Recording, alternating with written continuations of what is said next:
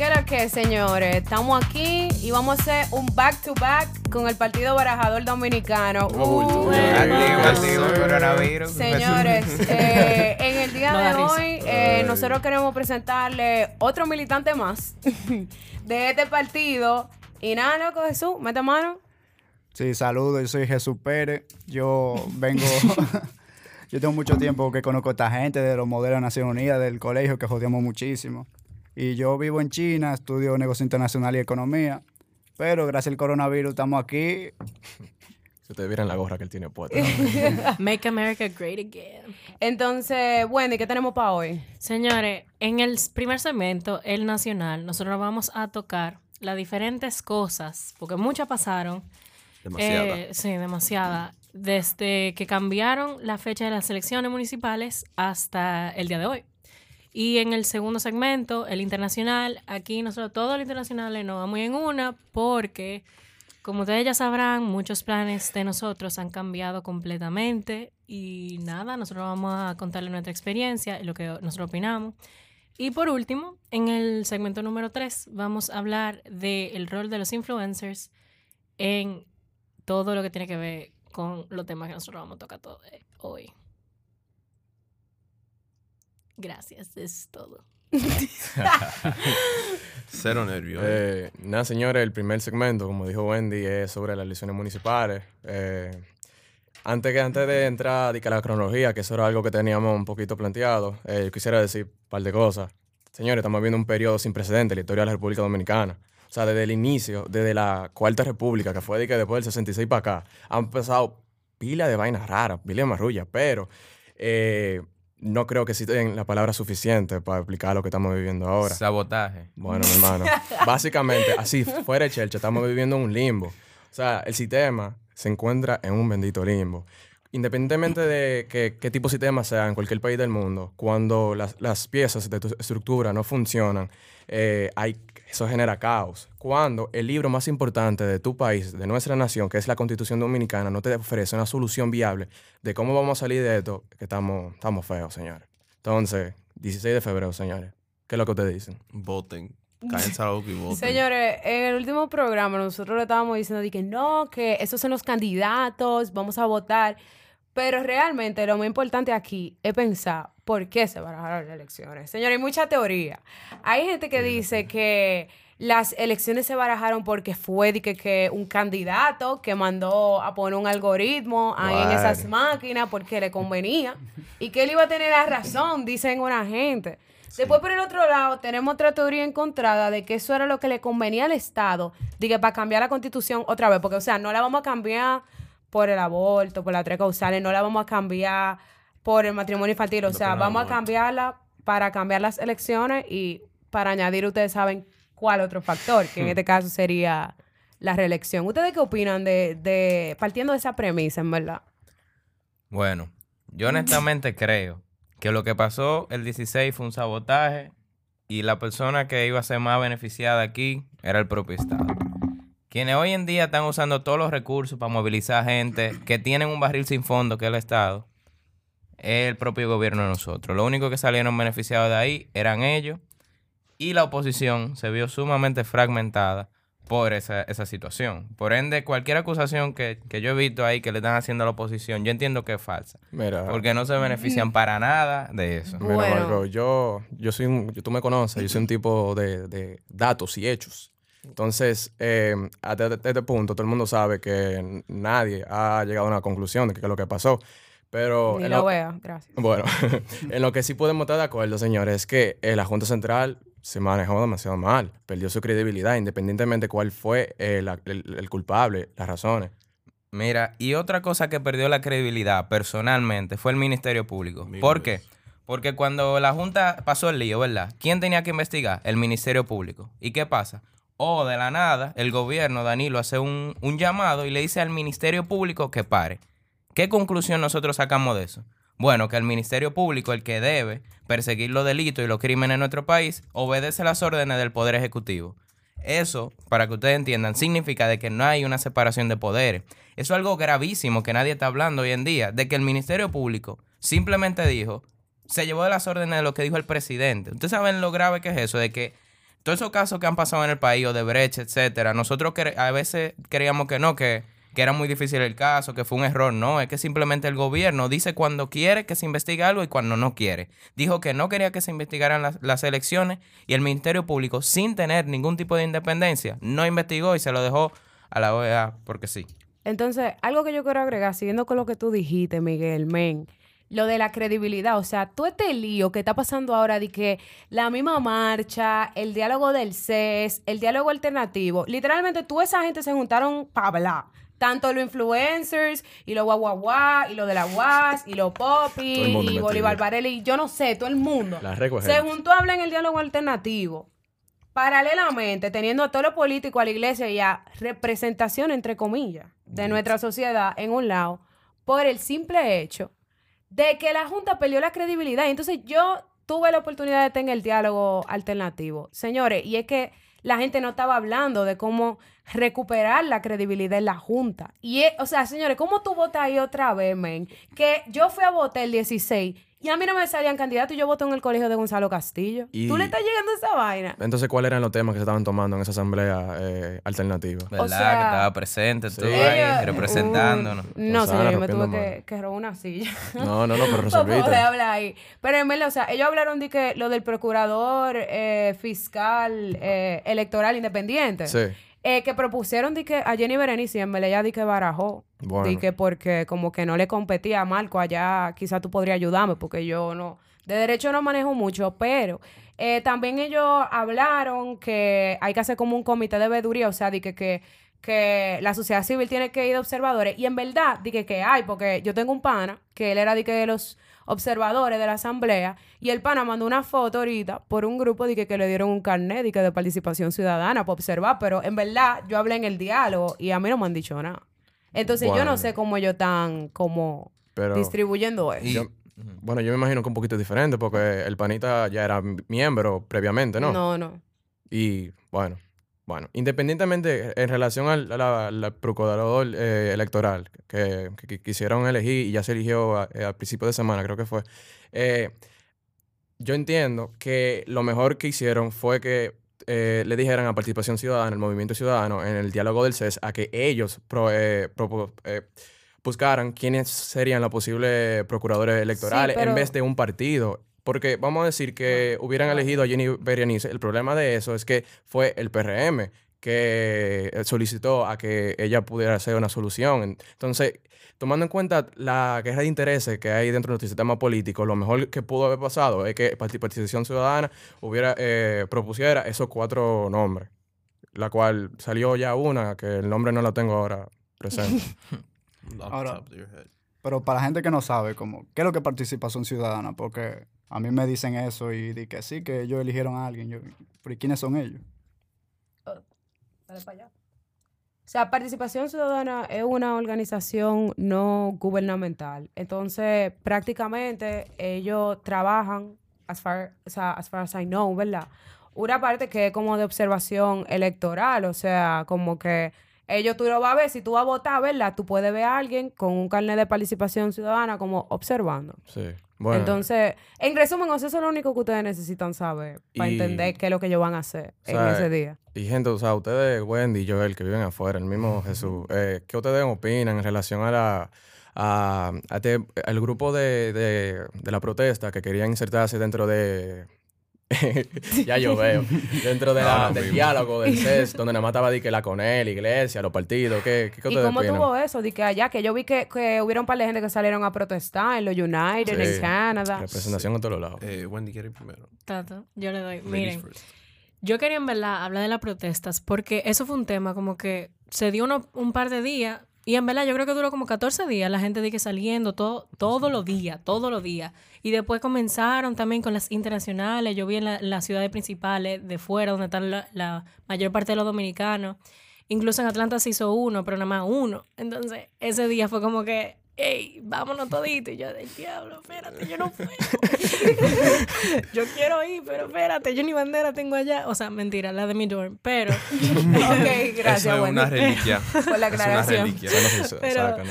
Señores, sí, volviendo al tema de las protestas, yo quiero saber qué ustedes opinan, porque esa vaina como que fue un revolú por un momento y después se dio el diálogo y qué sé yo qué, y todo el mundo para su casa. No entendí. Entonces, Joel, ¿tú quieres agregar algo antes de...? Eh, sí, para los que no recuerdan, yo soy Joel y estudio en Tampa, en the University of South Florida. Ya. Yeah. Sí, home of the Bulls. Anyway, Ahí va.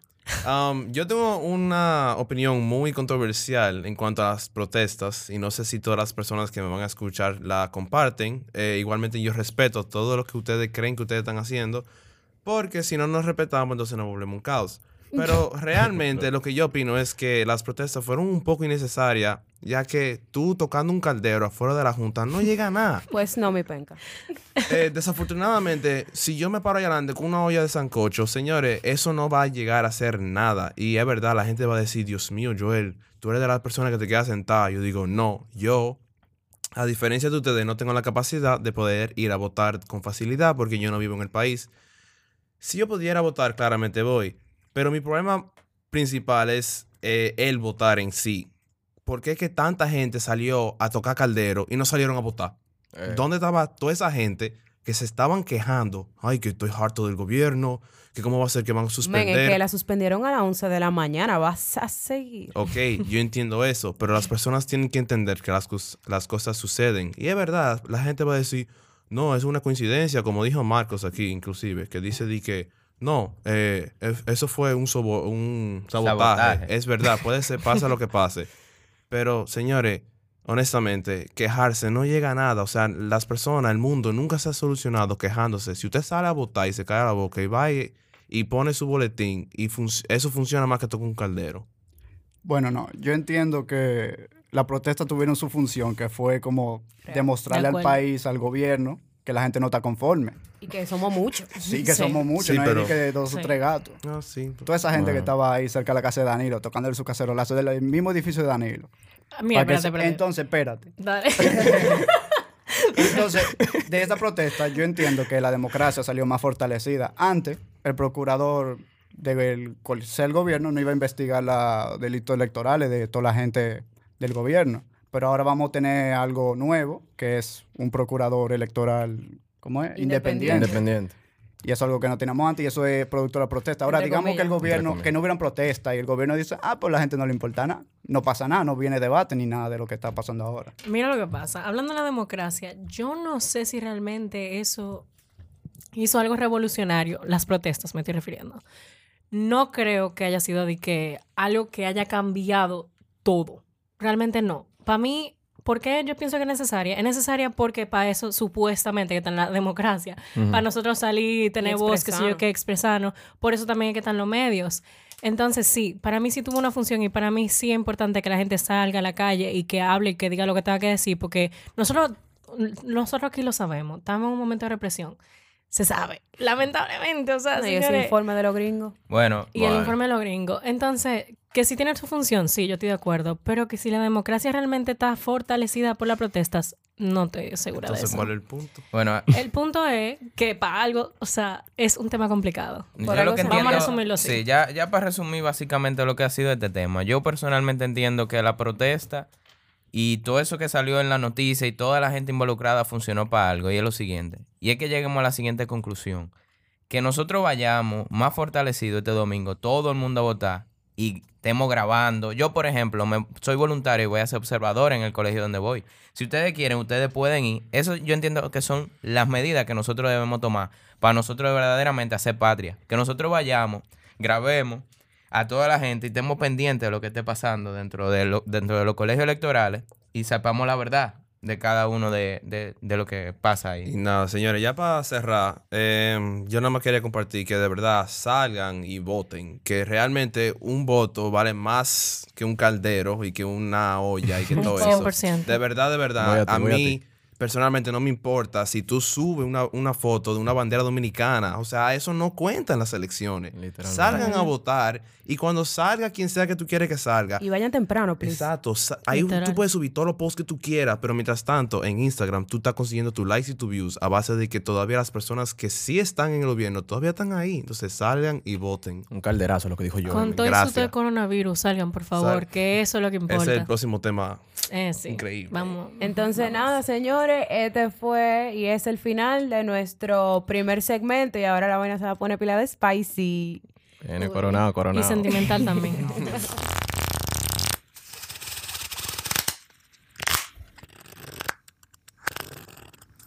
Bienvenidos nuevamente al PBD. Ahora sí, Candela, señores. Vamos para el segundo segmento, el internacional. Vamos a hablar del coronavirus, de la educación y todo eso. Y vamos a empezar con el señor aquí, Jesús. Jesús, ¿quién tú eres? ¿De dónde tú viniste? ¿Por qué tú estás estudiando fuera? ¿Y por qué tú volviste? ¿Y por qué tú estás aquí? Exacto. Esa es la pregunta. Todos sabemos, Bueno, pero... yo soy Jesús Pérez. Yo estudio negocios internacionales y economía en la University of International Business and Economics en Beijing, China. Yeah. Ok. Ese Entonces, nadie se lo sabe. Ese. Cotizó. En mandarín yo lo estudio. Ey, ni hao. Yo estaba de vacaciones cuando empezó esa vaina del coronavirus. Y yo, tenía un- yo no tenía planeado venir para acá. Yo- a todo el mundo se nos cambiaron los planes. Y nada, yo tenía un viaje planeado para Tailandia y yo estaba con un cocote de Tailandia, Tailandia y después vino lo del coronavirus y nada, tuve que coger para acá. Por suerte yo llegué, porque si yo duro dos días más, yo estuve, hubiera trancado en Beijing, en mi cuarto, haciendo nada. ¿Y, ¿Y cómo era el control de salud? eh, de salud allá? Digamos, allá como un par- país comunista donde uno no tiene tanta privacidad.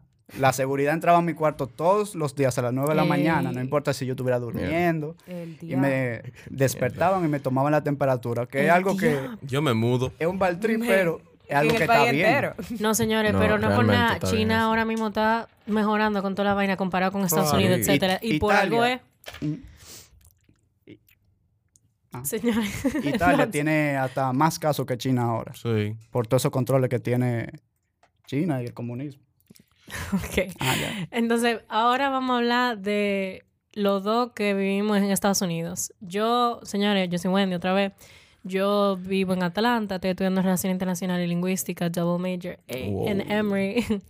y Joel también va a hablar de su experiencia, pero miren que lo que. Todo empezó cuando uno viene aquí por el Spring Break, que sé yo qué, hey, una chelcha, de que por fin estoy en la Diablo, yo compré mi bendito boleto porque yo quería ir a Isle of Light. Yo no conocía Pero- ningún artista, pero.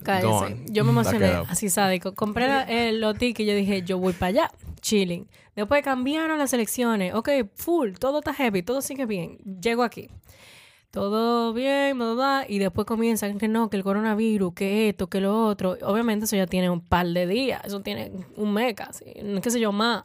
Eh, pero ahora que los medios están que explotados con eso. Entonces uno llega aquí y comienza a preocuparse que mierda, ¿qué pasa si en Estados Unidos, si es que nos dan un ban? Ok, empieza Harvard. No, que los estudiantes tienen cinco días para salir del campus. Que tienen que recoger tu su vaina y eh, todo online. Y yo, mierda, ok, Emory, ¿cuándo es que tú vienes? Sigue Duke, sigue eh, Columbia, siguen todas las universidades así, top, de que top 21 o más, qué sé yo. Todas comienzan a cancelar la clase, que todo va a ser distance learning.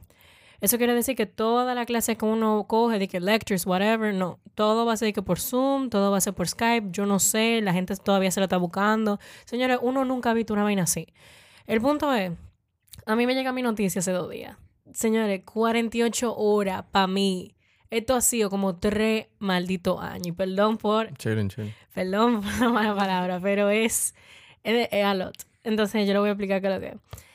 Me llega la noticia hace dos días. Estaba con Rosana, estaba con Bill, que yo, que estábamos hablando, chelchando. Y yo abro mi celular, veo eh, mi Outlook en la cuenta de la universidad, de que no, que ustedes tienen hasta marzo 22 para recoger toda su vaina de aquí, del campus. Y bueno, nada, de ahora en adelante, no sé, ustedes se la van a buscar online en su casa, pueden mandar a quedarse aquí, pero no se lo recomendamos, que sé yo qué. Entonces, ok, full, llamo a mamá, a mi papi, y que, ¿qué yo hago? No sé, voy a volver, ya tenía mi, mi ticket comprado.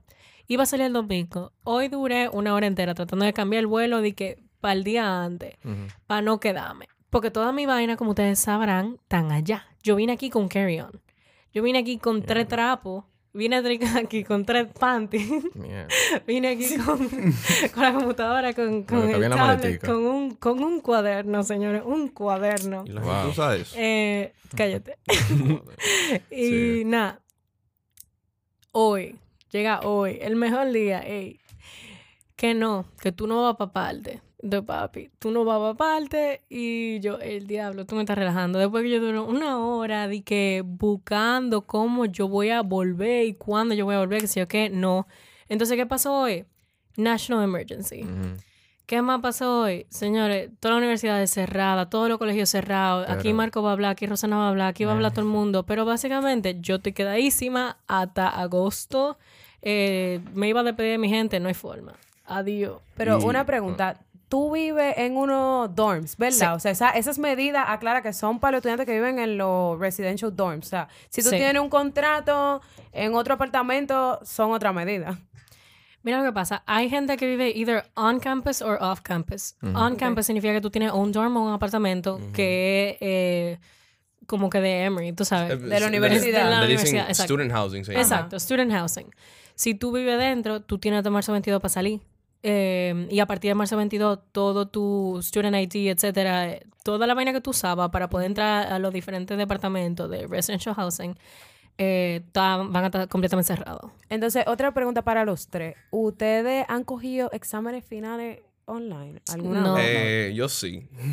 bueno. Déjame yo. O sea, ¿ustedes creen que sus universidades van a poder resolver en ese Ellos no saben aspecto? lo que van a hacer hasta ahora mismo. Antes de Ellos yo- están resolviendo. Ok. Dale. Gracias, Wendy. Antes de yo explicar lo que me pasó a mí, eh, en base a los exámenes finales, existen programas que los profesores te pueden ver. Ellos te pueden track tu computadora, tu screen y tu cámara, eh, tú tomando un examen. Eh, de por sí, los profesores no hacen eso y a la gente no le importa porque yo he tomado exámenes finales donde yo tengo dos computadoras, que recuerdo que tomé uno de astrología, no sé por qué. Tomé la clase. Vaina tuya, loco. Sí, para inventar. Y yo usé dos computadoras. Y si yo no uso dos computadoras, yo me hubiese quemado. Pero nada, señores, son cosas que uno experimenta. Qué Señores, por favor, don't do this at home. wow. Pero nada, señores, Ya me llamo la Joel. idea. Para cuando Nive, pa' cuando Nive lo ponga, ya yo sé qué hacer. Ya saben. Ah, otro, otra idea, antes de empezar, real quick, eh, pueden poner sticky notes en su pantalla y así pueden hacer chivo. Unos Ok. chivos, pero virtuales. no. Nada, señora, Ojalá que. Tampa chivo, vaina. chivo. Ojalá que Tampa no oye esta Survival vaina. mode, pero no chivo. Ok, oigan, eh, yo me llamo Joel, yo soy estudiante de tercer año de criminología y psicología forense. Eh, eso suena como un mouthful, básicamente las personas siempre me miran y me dicen, ah, tú eres CSI. Y yo digo, eh, para las personas que no conocen el sistema, básicamente un poco sí, yo no brego con personas en la morgue, yo estudio a las personas que cometen el crimen y la parte mía de psicología forense sí es eh, la parte donde yo estudio eh, el crimen de por sí. Entonces yo estudio a los criminales y lo que les sucede a ellos después y su capacidad en la corte de, de todo, de todo tipo de esa vaina. Lo que me sucedió a mí fue un caso diferente a Wendy porque yo sí tenía anticipación de que iba a pasar. Em, yo estudio en Tampa, como mencioné antes, y había un caso de una señora que había llegado a un país europeo, que eso siempre es un red flag, un warning sign. Y nada, las personas lo cogieron suave, dijeron, dijeron que ella estaba infectada, pero que ella estaba en cuarentena. Y poco a poco empezaron a llegar casos, y aquí tengo, lo tengo aquí delante de mí, varias personas que llegaron todos de países europeos y estaban viajando eh, por comfort, eh, vacaciones o business. Y nada, ellos llegaron a Tampa y específicamente a donde yo vivo, que se llama Hillsborough County. ¿Qué sucede con eso? Em, cuando esas personas llegaron... a- ¿Qué fue? ¿Qué fue, Marco? ¿Qué fue? No, ahorita tú tienes coronavirus al lado de ¿Cómo así? Yo no sabía Yo no sabía. Cuando esa gente llegaron, que lo pusieron en cuarentena, eh, fue que ellos empezaron a decidir de que, ah, señores, tal vez se nos escaparon algunos vuelos, algunas personas que sí llegaron de los países europeos. Gracias a Dios, yo no intera bueno, yo interactué con el aeropuerto ayer cuando, lle- cuando llegué, pero ya después de ahí... Todo el mundo en para. todo el mundo Ay, para. ayer tú Joel, llegaste. ¿por qué tú no estás en- en quarantine? No, yo estoy bien, señores. Ah, Ande. Bueno. Yo soy Bueno, un ¿Qué joven... huevo pusiste ahí? No, no. Men. manita limpia. Bueno, Yo soy un joven de 21 años con un sistema, un sistema inmune que funciona. so- ¿Y los demás? Obvio. Nada, Bien, señores, pues sí, cuando esas personas empezaron a llegar fue que empezó la histeria y realmente el presidente de la universidad fue que declaró que ya no va a haber clases y al igual que Wendy, yo estoy aquí en RD porque obviamente nos criamos aquí y tuve que venir para acá porque mami, mami y papi estaban histéricos y yo, bueno, bien, yo vengo para acá. En fin, el caso de que ahora mismo nosotros estamos tomando clase online, no sabemos lo que va a pasar. Yo tenía un internship eh, en una universidad en el norte y esa vaina está en el aire. Y yo me fajé para yo poder conseguir ese internship y ahora ni sé qué es lo que va a pasar. Se supone que yo voy a escribir un research paper en base a la capacidad de las personas de poder entender lo que sucede con ellos en la corte, si ellos son personas de capacidades mentales, de incapacidad mental, dígase una persona que tenga un, un psychotic episode y toda esa vaina. Yo iba a escribir un research paper. Pero eso está en el aire Bueno, también. Yo, y yo nada, te voy a decir una vaina. Eh, o sea, internship está un chin lejos. Eso está en cuatro meses o algo así, qué sé yo.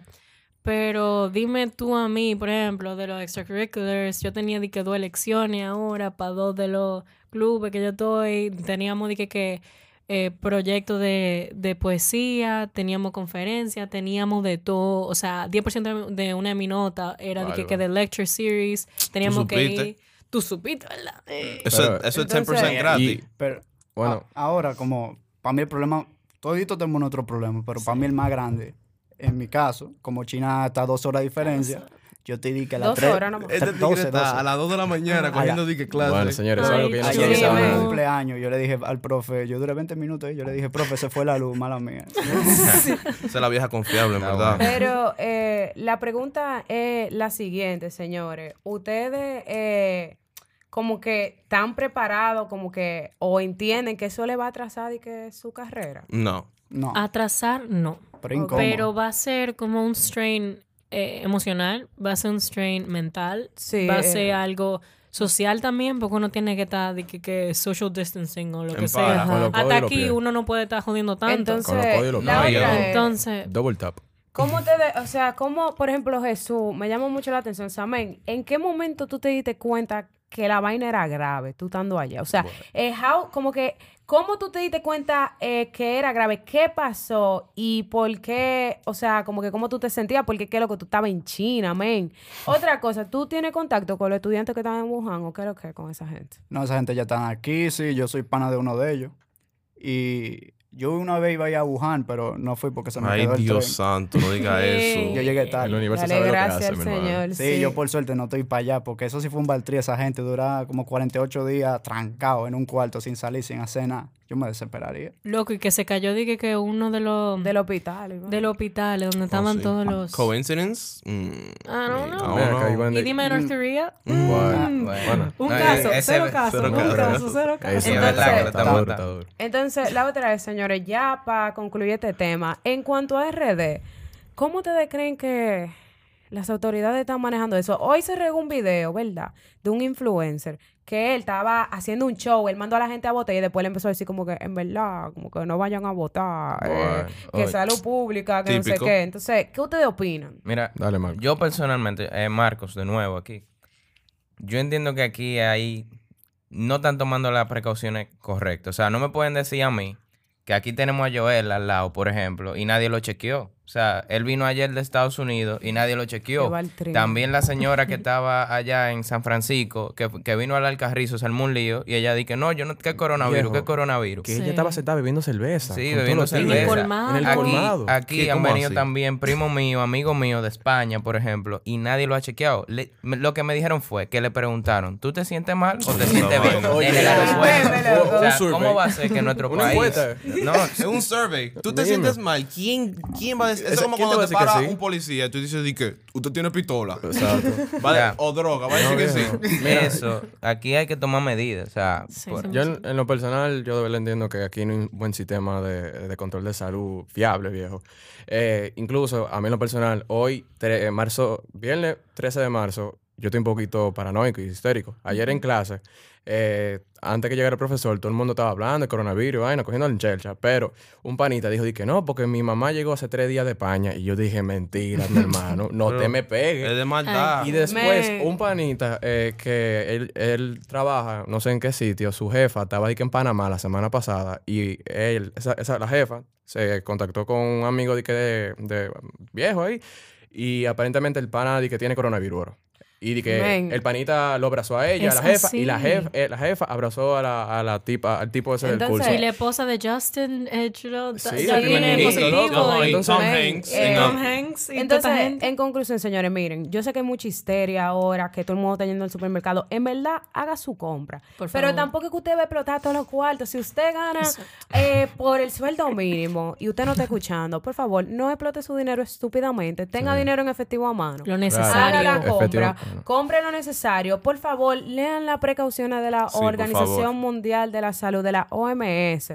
En verdad, es muy importante. Y tampoco se panique, porque que si nosotros seguimos el primero de enero, ¿verdad? Estábamos en Valtrí, no estábamos ni procesando el año 9 y ya, dije que una guerra, una tercera guerra mundial. Loco, el sí. 2020 No ha sido pasó. ey, El-. Entonces, El peor lo año. otro es que cojan los, o sea, no lo cojan tan suave, tomen las precauciones, pero tampoco se vuelvan locos porque No no, queremos caos. Señores, pa, ya para cerrar, nosotros teníamos un profesor en el colegio que siempre decía di que divide y vencerá. Si nosotros no dividimos y nos volvemos un disparate, no vamos a llegar a ningún lado. Escuchando voice notes así que mandan y llevando de Sí, eso. Sí, no, exacto. Vamos, Señores, no se crean todos los voice notes, no se crean todos los mensajes de WhatsApp. Di que, Eso me lo mandó mi, mi doctor de, de Santiago. A mí no me importa. Háganle caso a las personas que tú entiendes que tienen credibilidad. por Y favor. nada, eh, acabando con este segmento, eh, yo le aconsejo que no sea como el dominicano promedio que cree que va a resolver todo esto con tres botellas de ron blanco. Exacto. Gracias, por favor. Gracias.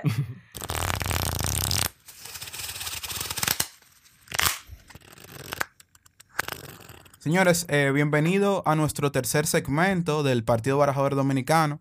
Sí, soy Bill Perdomo. Llego un poquito tarde, Un perdón, poquito. señores. Un chino más. Eh, ustedes saben la situación de los tapones, salí tarde del trabajo, pero el, el objetivo es estar aquí y ya llegamos. Señores, regularmente el segmento 3 eh, se dedica un poquito de chercha, de temas eh, que no tienen que ver tanto con lo político, pero la situación actual en nuestra sociedad nos obliga en este segmento particular a tratar un tema muy eh, espinoso. Spicy, Sí, sí, sí, sí. Caliente. Un tema que posiblemente va a traer mucho debate en, en el panel de hoy y es el rol de los influencers en la, en la, en la No lo eh, situación sociopolítica de la República Dominicana. O sea, Wow.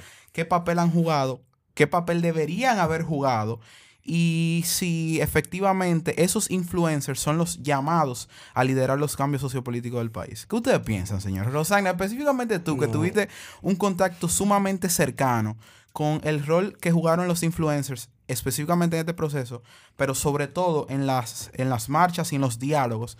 Eh, ¿Tú crees que de verdad eh, esas marchas o esos movimientos deberían tener una caracterización o deberían tener un líder eh, eh, identificable? ¿O lo ideal para el movimiento y para, y para las concentraciones sería eh, quedar acéfalos y continuar con que sea un, un- Sí, sí, sí, Eh, cabeza, eso, eso es una palabra de... No, no, tú estás ¿Qué, qué- seguro. qué tú piensas? ¿Qué tú piensas? Primero, ¿tú estás seguro que tú te bebiste el shot? Porque, como que, como que eso, eso esa- ese, ese léxico está como que, como Está que duro, está fuerte. Él jura que el presidente está aquí mínimo. Entonces, Yo soy su presidente. en verdad, oye, ahora. Ey, ey, cuidado, cuidado.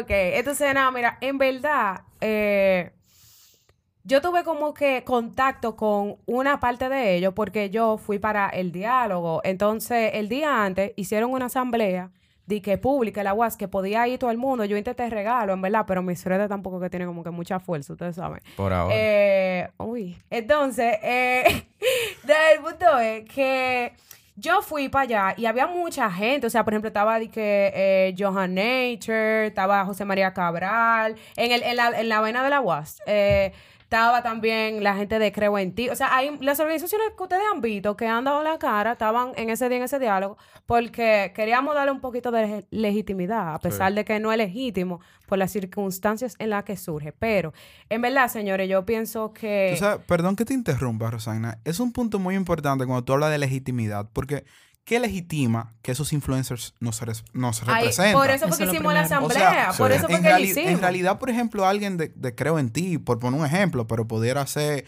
eh, Santiago Matías, pudiera ser Ok, ¿qué- Revolteado, pudiera ser cualquiera. O sea, de verdad, ese crossover de- del mundo artístico, del mundo eh, virtual, pero en- enfocado al entretenimiento, hacia la política, o sea, ¿qué tan eh, representado, por lo menos yo como joven, me sentiría o simplemente yo preferiría que el, el movimiento o que el sentimiento se quede orgánico, sin, sin una representación forzada, porque yo la veo forzada. ¿Qué tan genuino es la representación de esos influencers? Eso es lo que yo veo, como que hay gente, señores, en la protesta, uno encontraba todo tipo de gente y lo que fueron lo pudieron ver, o sea, todo tipo de gente, no podemos ni siquiera fragmentarla. Y sí, había gente que iba por causas genuinas, pero señores, habían infiltrado de partido político, o sea, nosotros no tenemos pamper y yo no me chupo el dedo. O sea, habían infiltrado de partido político Ay, yo y yo entiendo personalmente, y yo lo digo públicamente, que en verdad yo no sé cuál es la procedencia de los fondos del trabucazo.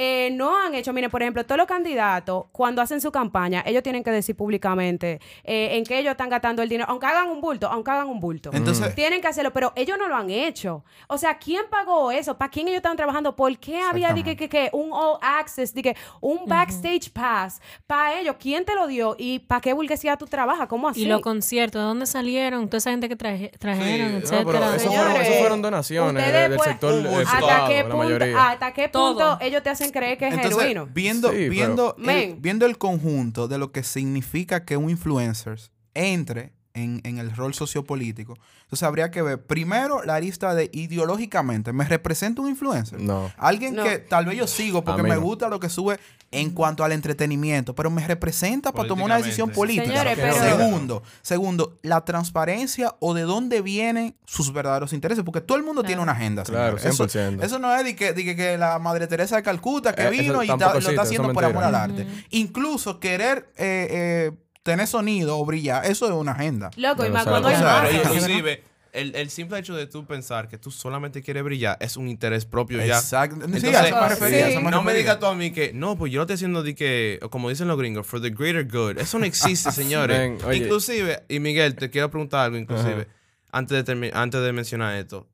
Eh, como yo lo mencioné antes, de que, que la psicología y vaina, señores, dentro del cerebro del ser humano no existe la, la simplicidad de pensar por las personas sin pensar por uno mismo. 100%. Entonces, eso de que... Profundo. el, el tipo egoísmo ahí. siempre está presente. Exacto, entonces es verdad. Diablo, me que- acuerdo de inflación legislativa.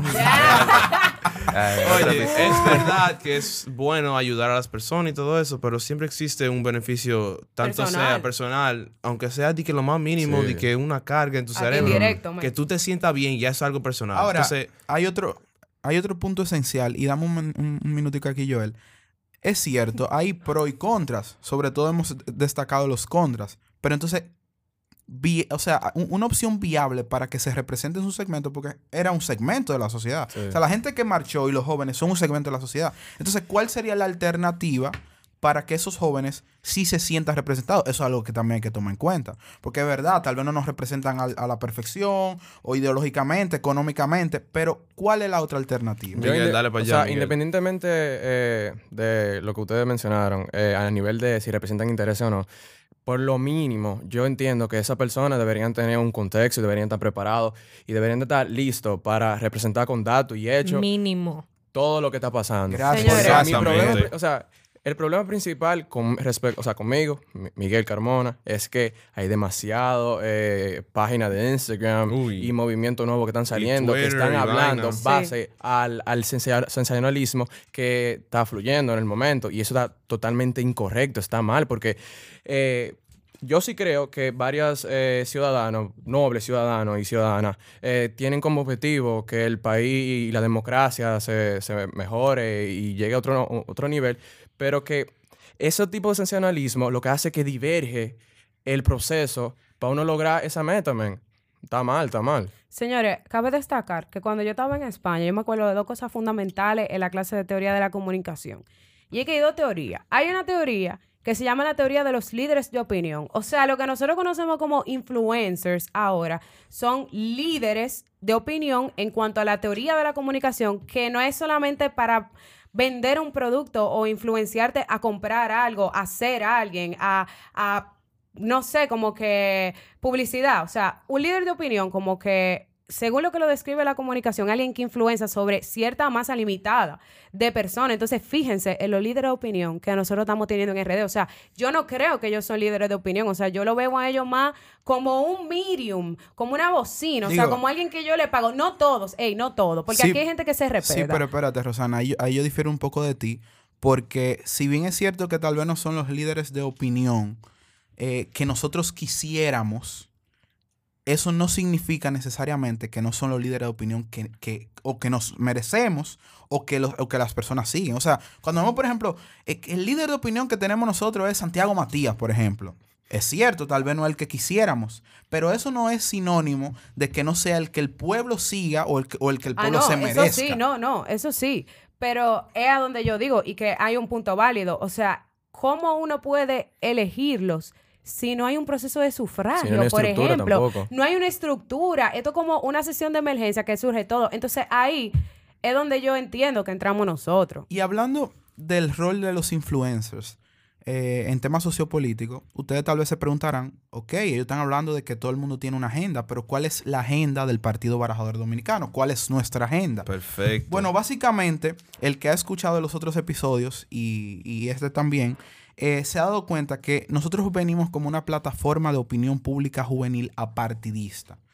Y hacíamos la diferenciación en el primer episodio que siendo apartidista no necesariamente somos apolíticos, porque que no estemos representados o alineados ideológicamente con algún partido no significa que los cambios políticos que se están dando a continuación en la, en la sociedad no nos afectan y no nos involucran. Totalmente de acuerdo. Precisamente entonces por eso surgimos, porque somos un espacio de opinión pública juvenil en donde los diferentes puntos de vista, por lo menos tratamos de eh, expresarlos todos y que se vean representados todos aquí. Cualquier persona también que sienta que, que falta algún punto de vista representado puede escribirnos a nuestras redes sociales y con gusto estaríamos en, en la disposición de invitarlos y escuchar qué ustedes piensan.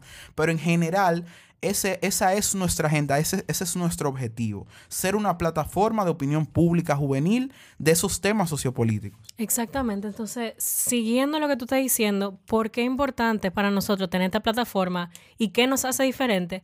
Es precisamente ese tema de ser apartidista. Nosotros, cada uno, cada uno de nosotros tenemos una ideología diferente, hemos crecido en diferente ambiente. Ahora mismo vivimos en situaciones diferentes. Estudiamos carreras diferentes. ajá, carreras. Aunque nosotros sí somos interesados en la política y tenemos interés en común economía. y salimos de los modelos de Nación Unida todos, pero el punto es que nosotros lo que queremos es cuestionar las cosas, eso es lo primero. Segundo, analizar lo que está sucediendo, porque no es aquí un canal, esto no es un canal de noticias, no es eso, sino es que ustedes vean que realmente los jóvenes sí están interesados en este país y que es importante el debate y es importante brindar esas diferentes opiniones a la mesa. Señores, eh, brevemente, eh, como dijo Wendy, básicamente, nosotros no somos un canal de noticias, nosotros no nos vamos, no vamos estar aquí todas las mañanas para ustedes escucharnos y decirnos, señores, ¿qué es lo que está pasando últimamente con la política? ¿Qué está pasando con el coronavirus? ¿Qué es la situación económica y todo eso? Nosotros básicamente lo que queremos es eh, implementar un sistema diferente de- donde las personas eh, con nuestra edad o cualquier edad realmente puedan incorporarse y entender de que las cosas que están sucediendo en ese país y en eh, otros países alrededor del mundo son cosas que hay que discutir y hay, y hay que entender. Y nada, señor, el background de cada uno de nosotros nos permite eh, expresarle a ustedes ese, ese confort de que, ok, esta gente sabe de lo que está hablando y sabe de dónde viene y por eso lo menciona. Y somos como ustedes porque somos jóvenes. Exacto. Exacto, yo quería agregar algo ahora con eso de la información, de lo- las ideas, etcétera, y cómo se transmiten. Y tengo dos recomendaciones.